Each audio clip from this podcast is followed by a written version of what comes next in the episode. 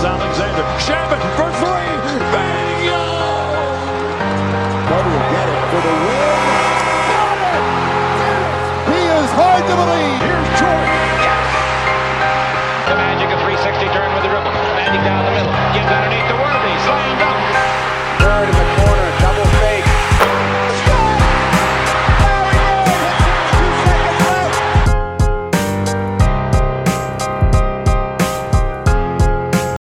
What's going on, guys? Welcome back to Dime Dropper 24 minute recap, episode number 56. Before we get started, please make sure to subscribe on all platforms at YouTube at Dime Dropper Podcast. Make sure to subscribe on Apple Podcasts, follow us on Spotify, and of course, to follow us on all social media platforms Twitter, Instagram, and Facebook, and TikTok at Twitter, or TikTok at Dime Dropper Pod. Trying to post some videos on there because that's where the money is at, apparently. Anyway, tonight we're going to talk about the atrocious performance of the Clippers against the Pels.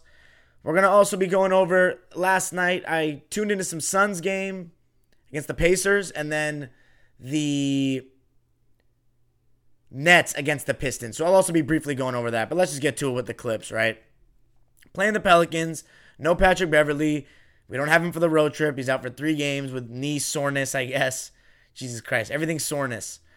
And so we have Reggie Jackson starting against the Pels. We haven't played him with Zion yet this season. We beat him without him. And we start this game dicking around like we don't give a care in the world. We've been pretty good this season about coming out with the right effort level.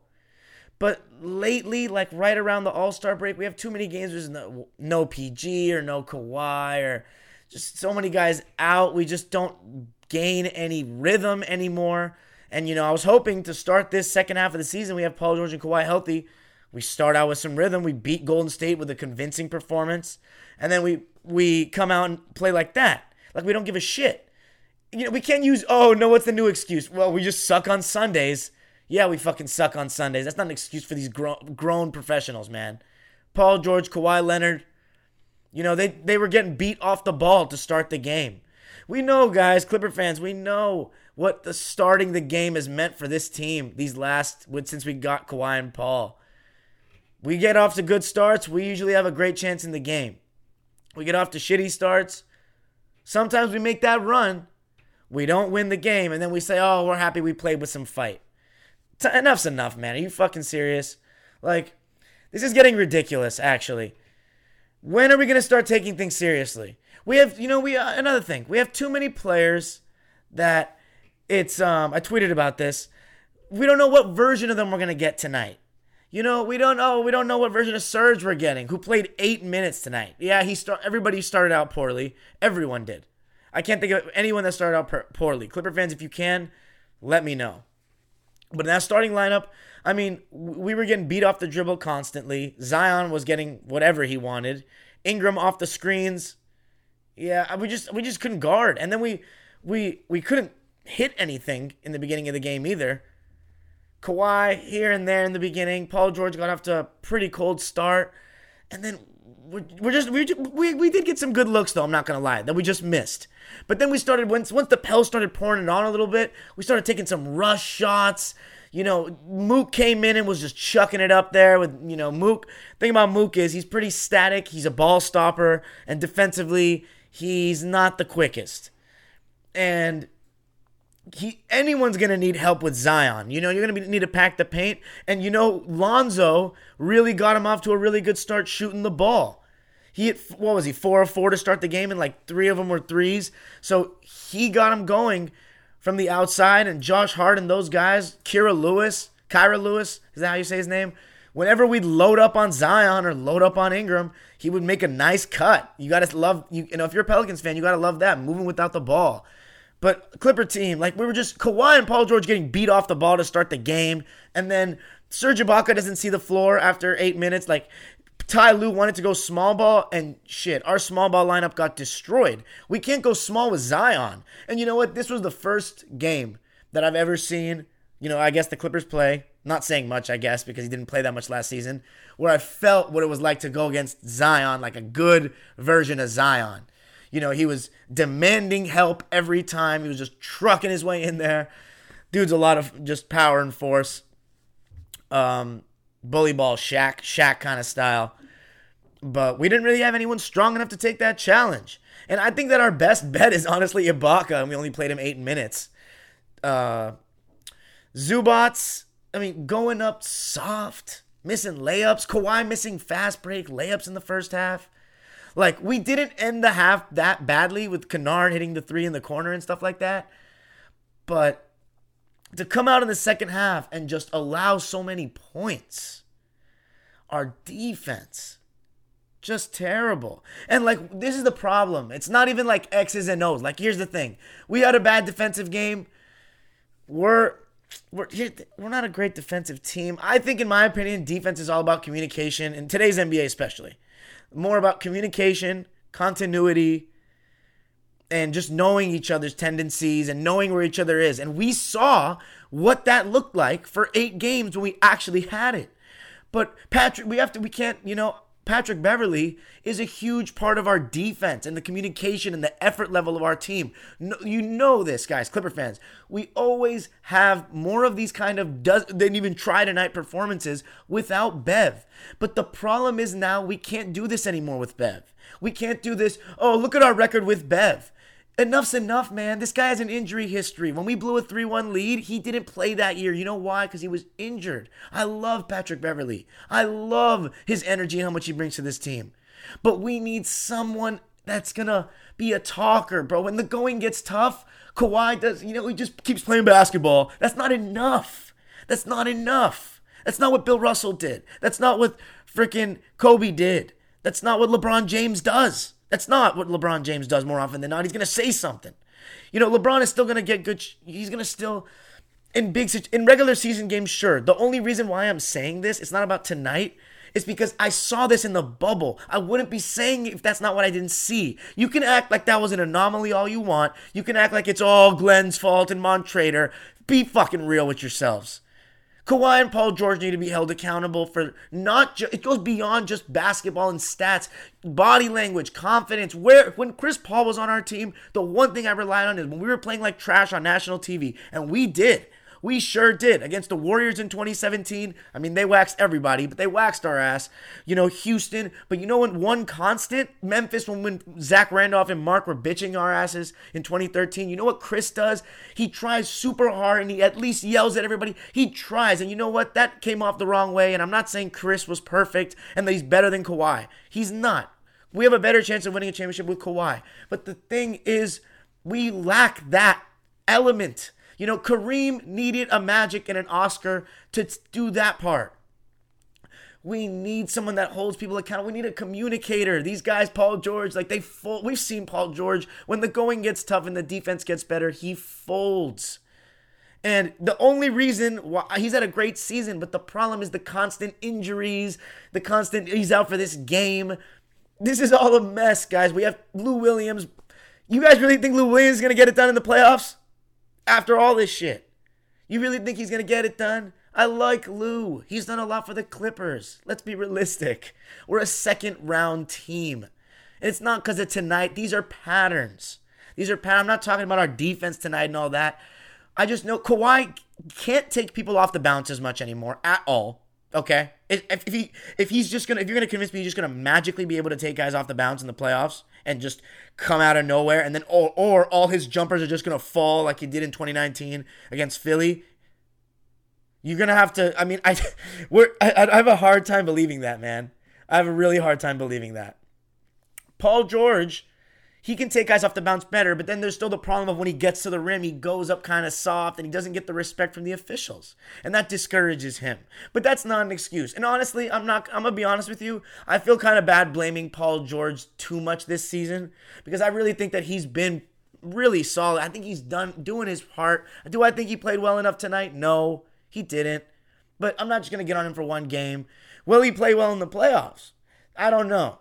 I really don't know but I want to see more from the. I, when I when I saw that notification and I saw the tweet on July 5th, it's not because of of what's his name of Paul George that I felt that way. It's because of Kawhi, and I just I'm starting to see now that you know, we've been very optimistic, but our optimism is this.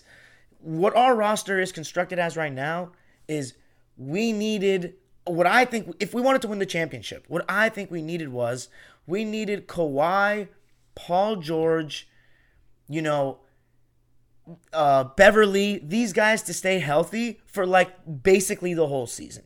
Like if you look at our 2015 and 2014 Clipper teams, which I consider the best two teams in Clipper history, Blake Griffin played like 82 games. I'm pretty. I think he may have played 82 games in 2014. If you guys give me a fact check on that, some of you guys.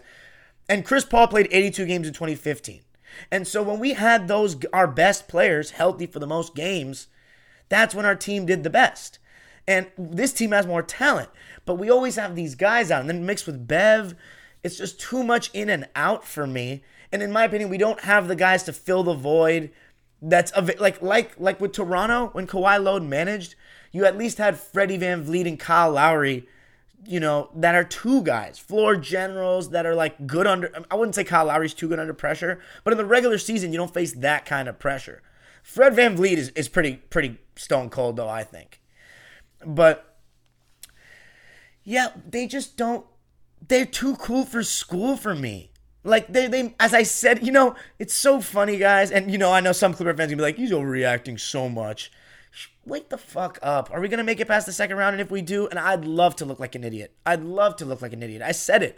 You know, I've been like, man, that video I made last year that got me all you guys, all the subscribers, is gonna age so poorly if we win and make me look kind of bad. I don't give a shit. We're gonna win the championship. All I care about is this team winning, bro. I would give anything, as you guys know. These guys don't seem like they would though, because I would never put on any. I would never put the jersey on and play like that. There's no back-to-back excuse. Give me a freaking break, bro. You don't love the team like the fans.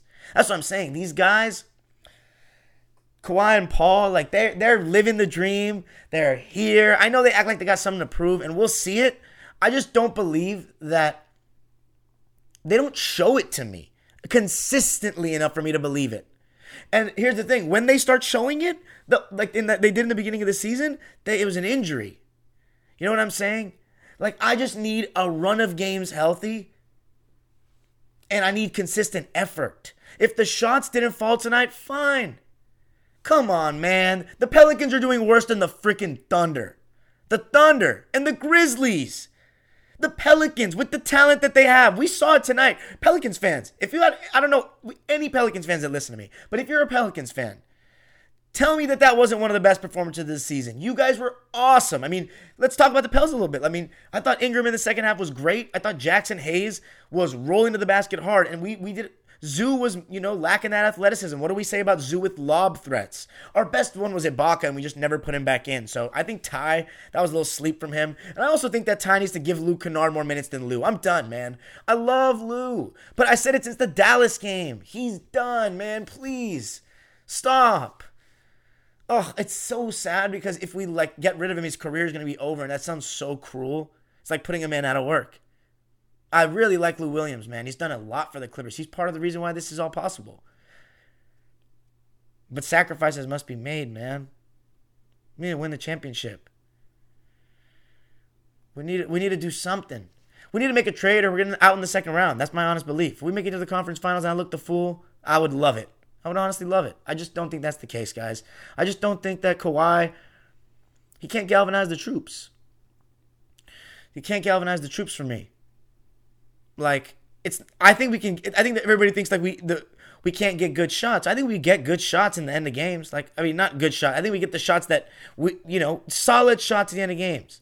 Like I don't think we need Rubio. I don't I don't think Rubio is going to be the answer that hey guys, actually you never know. I don't know about Rubio's vocal skills, but that, Rubio at this age, he's not the he's not what's going to make us a championship team. He's not good enough anymore.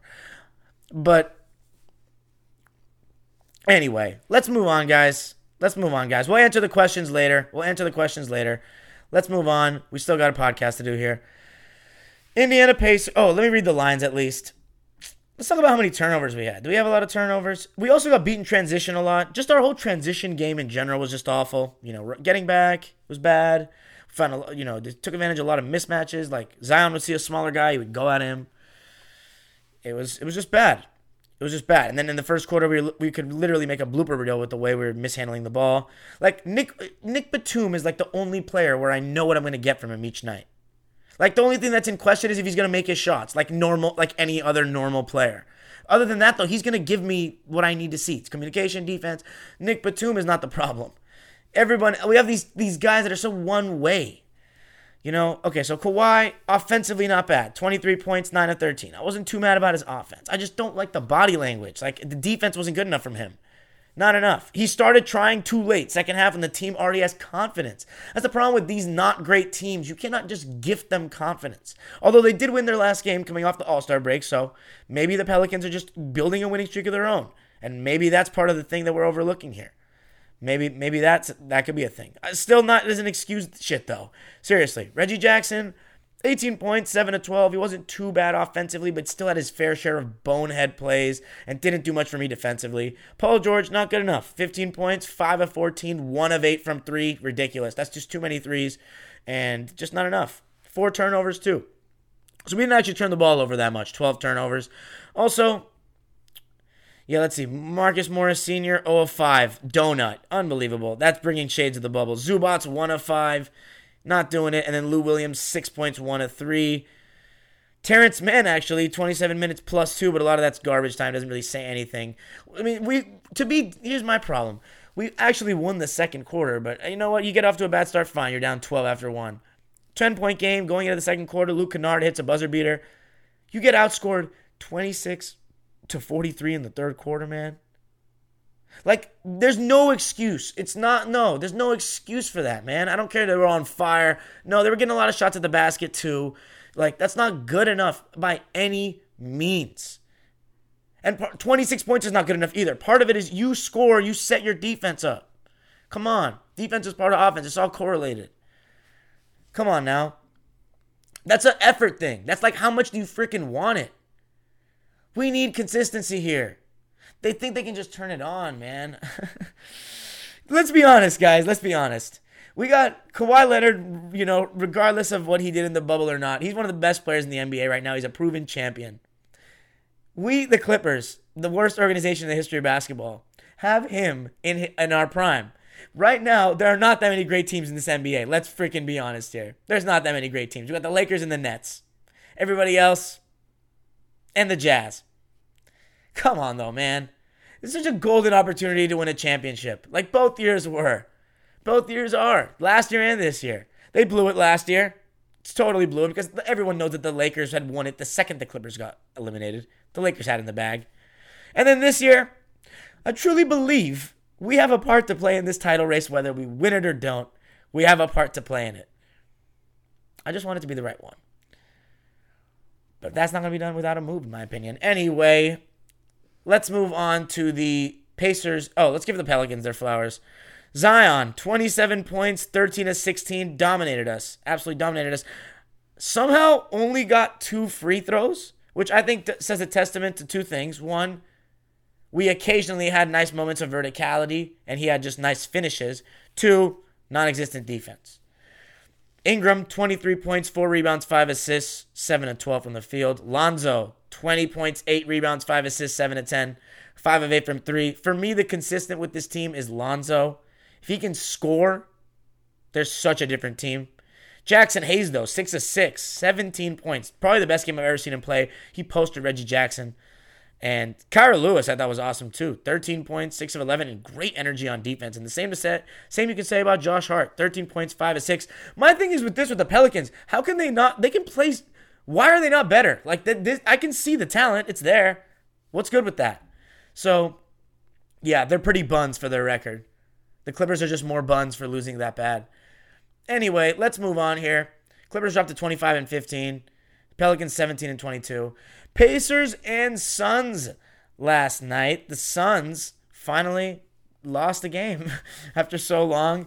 Um, I have to say, the start wasn't that great. I mean, Chris Paul was dominating the ball a lot, and he was getting some decent looks. DeAndre Ayton at the rim, and CP was scoring here and there. It wasn't in his mid range, though. And Devin Booker just went a long stretch without touching the ball. And I didn't really like that. But you know, the defense is solid, and Malcolm Brogdon was getting off to a great start. You know, coming off screens, hitting shots from the outside, getting in the lane. You know, Sabonis was doing his thing, and you know, the lineup with Booker in and Chris Paul out, out at the end of the quarter, I think pushed it back up to four.